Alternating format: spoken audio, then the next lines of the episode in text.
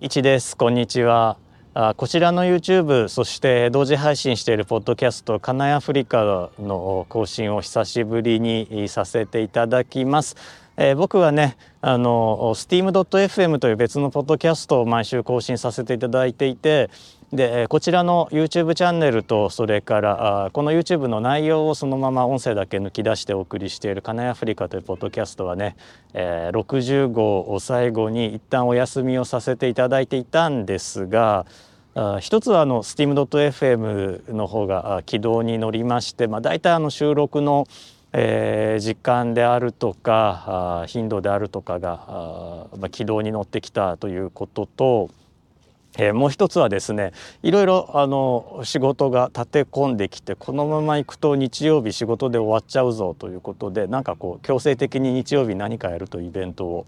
を入れておきたくて。まあ、あの今後ね毎週できるかどうかは全然未知数なんですがこの YouTube チャンネルそしてえー、同時配信しているポッドキャストを、まあ、再開していければなと思っています。で、えーと、僕あの毎週ねニュースレターをお送りしています。毎週金曜日朝7時に、えー、無料のニュースレター STEAM ニュースというのをお送りさせていただいているんですがその中であニュースレターあのおかげさまで、えー、先週ですね第82号をお送りしました。まさかね80回も超えるとは思ってなかったのですがあ、まあ、無事82号をお送りすることができて、えー、steam.fm の方もあのエピソードナンバーが追いついて、えー、と今エピソード82を先週お送りしたところです。でその82号で、えー、どんな内容をお送りしたかっていうと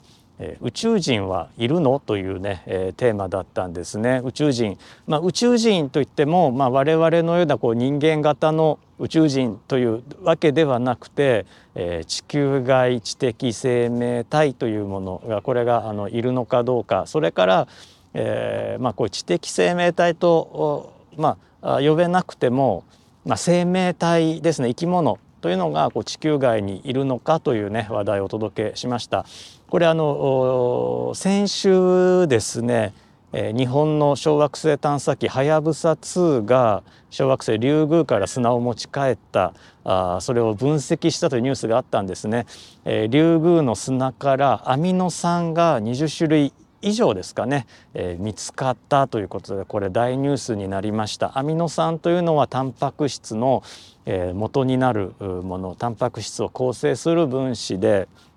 生命にとって、まあ、地球上の生命にとって、えー、欠かせないものなんですね。で、えーまあ、アミノ酸からタンパク質ができているからこのアミノ酸がなければ地球上の生命というのは生まれなかったあということなんですね。でこれはもともとは地球上にしかないと考えられていたんですがあその宇宙由来の隕石の中からも見つかるようになってきてでこれは、まあ、ひょっとしたら宇宙からあ地球外にもあるんじゃないかということを言われていてでついにその決定的証拠ということでえー、小学生リュウグの中にもあったということがね発見されたあわけです。でこれ何があの大きなニュースかというと、まあ、地球上の生命が生まれたのは、まあ、純粋に地球だけで生まれたのかまあるいは地球外の何かがこう地球に、まあ、隕石の形で降ってきてそこから増えていったのか、まあ、あるいは両方地球でも生まれていたし地球外でも生まれていたものが混ざったのかあという可能性が広がったわけですね。でもう一つあの大きなニュースとなった理由は、えーまあ、地球外にアミノ酸があったということは地球以外の惑星にも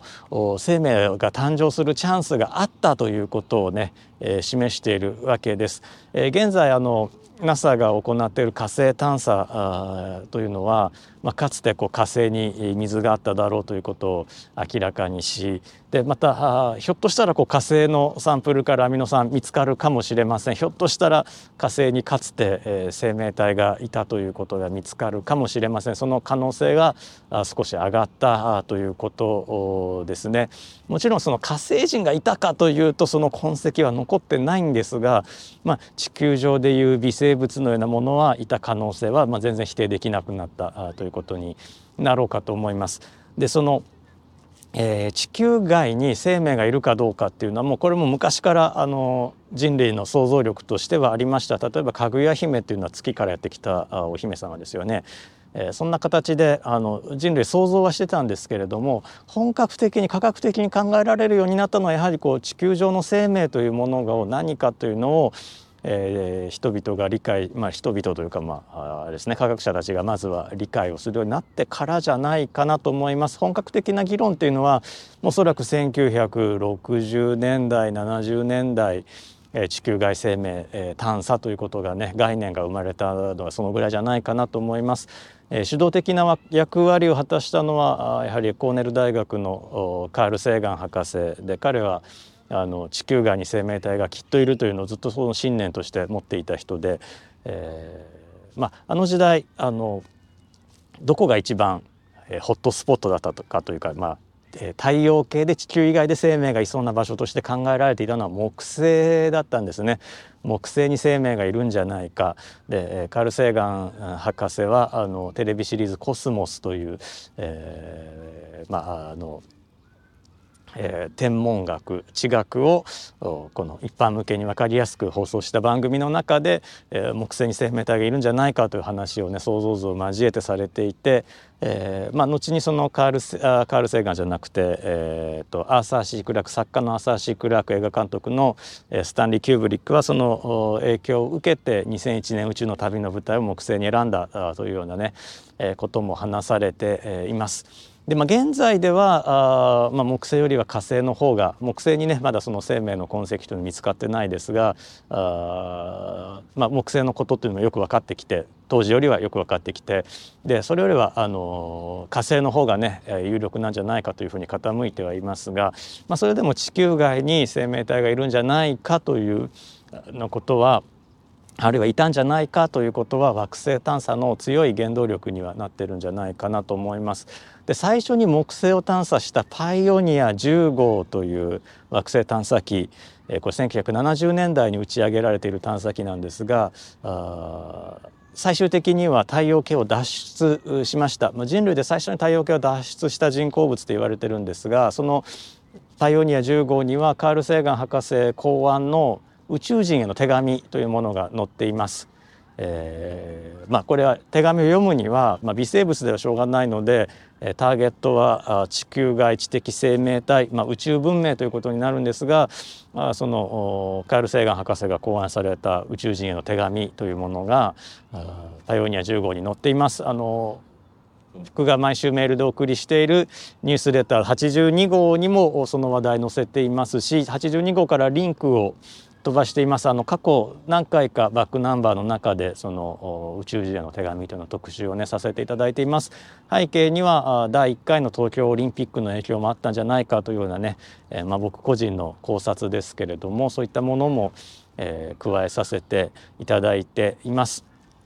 でえーまあ、そういった話でそのじゃあ地球外文明というのは本当にあるのだろうかというので、まあ、カール・セーガン博士のお友達だったドレイク博士、えー、が考えたドレイク方程式というね概念も82号の中でお話をさせていただいています。えー、ドレイク博士、えまあ、彼は非常にあの彼自身これは大雑把な推測だがというふうなことは言われているんですがこの銀河系我々が住む銀河系に宇宙文明何個あるだろうか。少なくとも我々が住んでいるんだから我々が生きているんだから銀河系に一つは宇宙文明がある、まあ、宇宙文明と呼ぶかどうか分かんないですけども知的生命体はいると。で、えー、他にいくつあるだろうか。で、まあ、ドレイク博士の推測では、まあ、10あるんじゃないかと。銀河系の中に10あるんじゃないかと。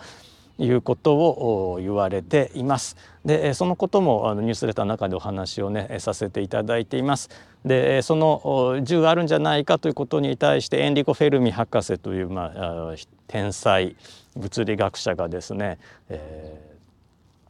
まあ、順番としてはフェルミが言ったことのが先なんですけどもやつらはどこにいるんだと、まあえー、地球外文明が、まあ、いるとしたら地球外生命体知的生命体がいるとしたらどこにいるんだと。地球にやってきてるのかと、えー、ということを言い出したわけですね。これがあのフェルミのパラドックスという呼ばれている考え方です。で、まあ、それをもとにいやじゃあどのぐらいの確率でいるんだろうかと考えたのがドレイク博士で、えー、それでまあ銀河系に10じゃないかということをね、えー、言ったわけなんですが、まあ、ただこれは当然あのえー、確率論なので、まあ、我々がいるということはこの銀河系に関して言えば0ということはありえないんですけれども1なのかそれが10なのか100なのかということは、えー、分からないと。でただしただあの20世紀最大の発見の一つに、えー、我々が住む銀河系以外にも銀河がたくさんあるという発見があったわけですね。銀河現在の推測では2兆個あるというふうに言われています。銀河あ我々が住んでるのは天の川銀河という銀河なんですけれども銀河我々銀河系に住んでいるので銀河の形を知らないわけですよ。だってこう上から見るわけにいかないので、えー、銀河の形というのが分からなかったわけですね。でところがそのエドウィン・ハッブルまあ、20世紀最大の天文学者と呼ばれているエドウィン・ハッブルは銀河までの距離を測ることによって、まあ、従来ねあの見ることはできていたんですけど距離が分からなかった、え、それがあのハッブルによって距離を測ることができるようになって、え、どうも我々の天の川銀河の外に銀河系があるぞと銀河があるぞということが分かってということは銀河たくさんあるぞということが分かってで、えー、ということは、まあ、ドレイク博士の方程式ドレイク方程式というのは銀河の中に宇宙文明がいくつあるかという推測だったのでこの銀河の数がそもそもこれだけたくさんあるということは、まあ、結論として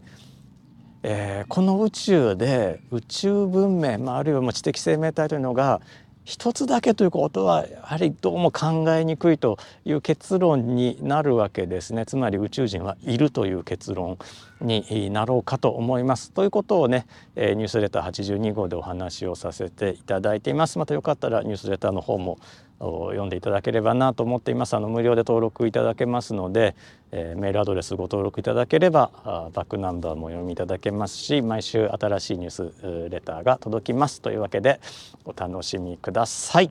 はいというわけで今日は久しぶりの、えー、収録でした。えー、聞いてくださってありがとうございました。できればまた次の動画で、えー、お会いしましょう。あ steam.fm の方もね登録してください。よろしくお願いします、えー、ではまた次回、えー、次の動画でお会いしましょう。1でした。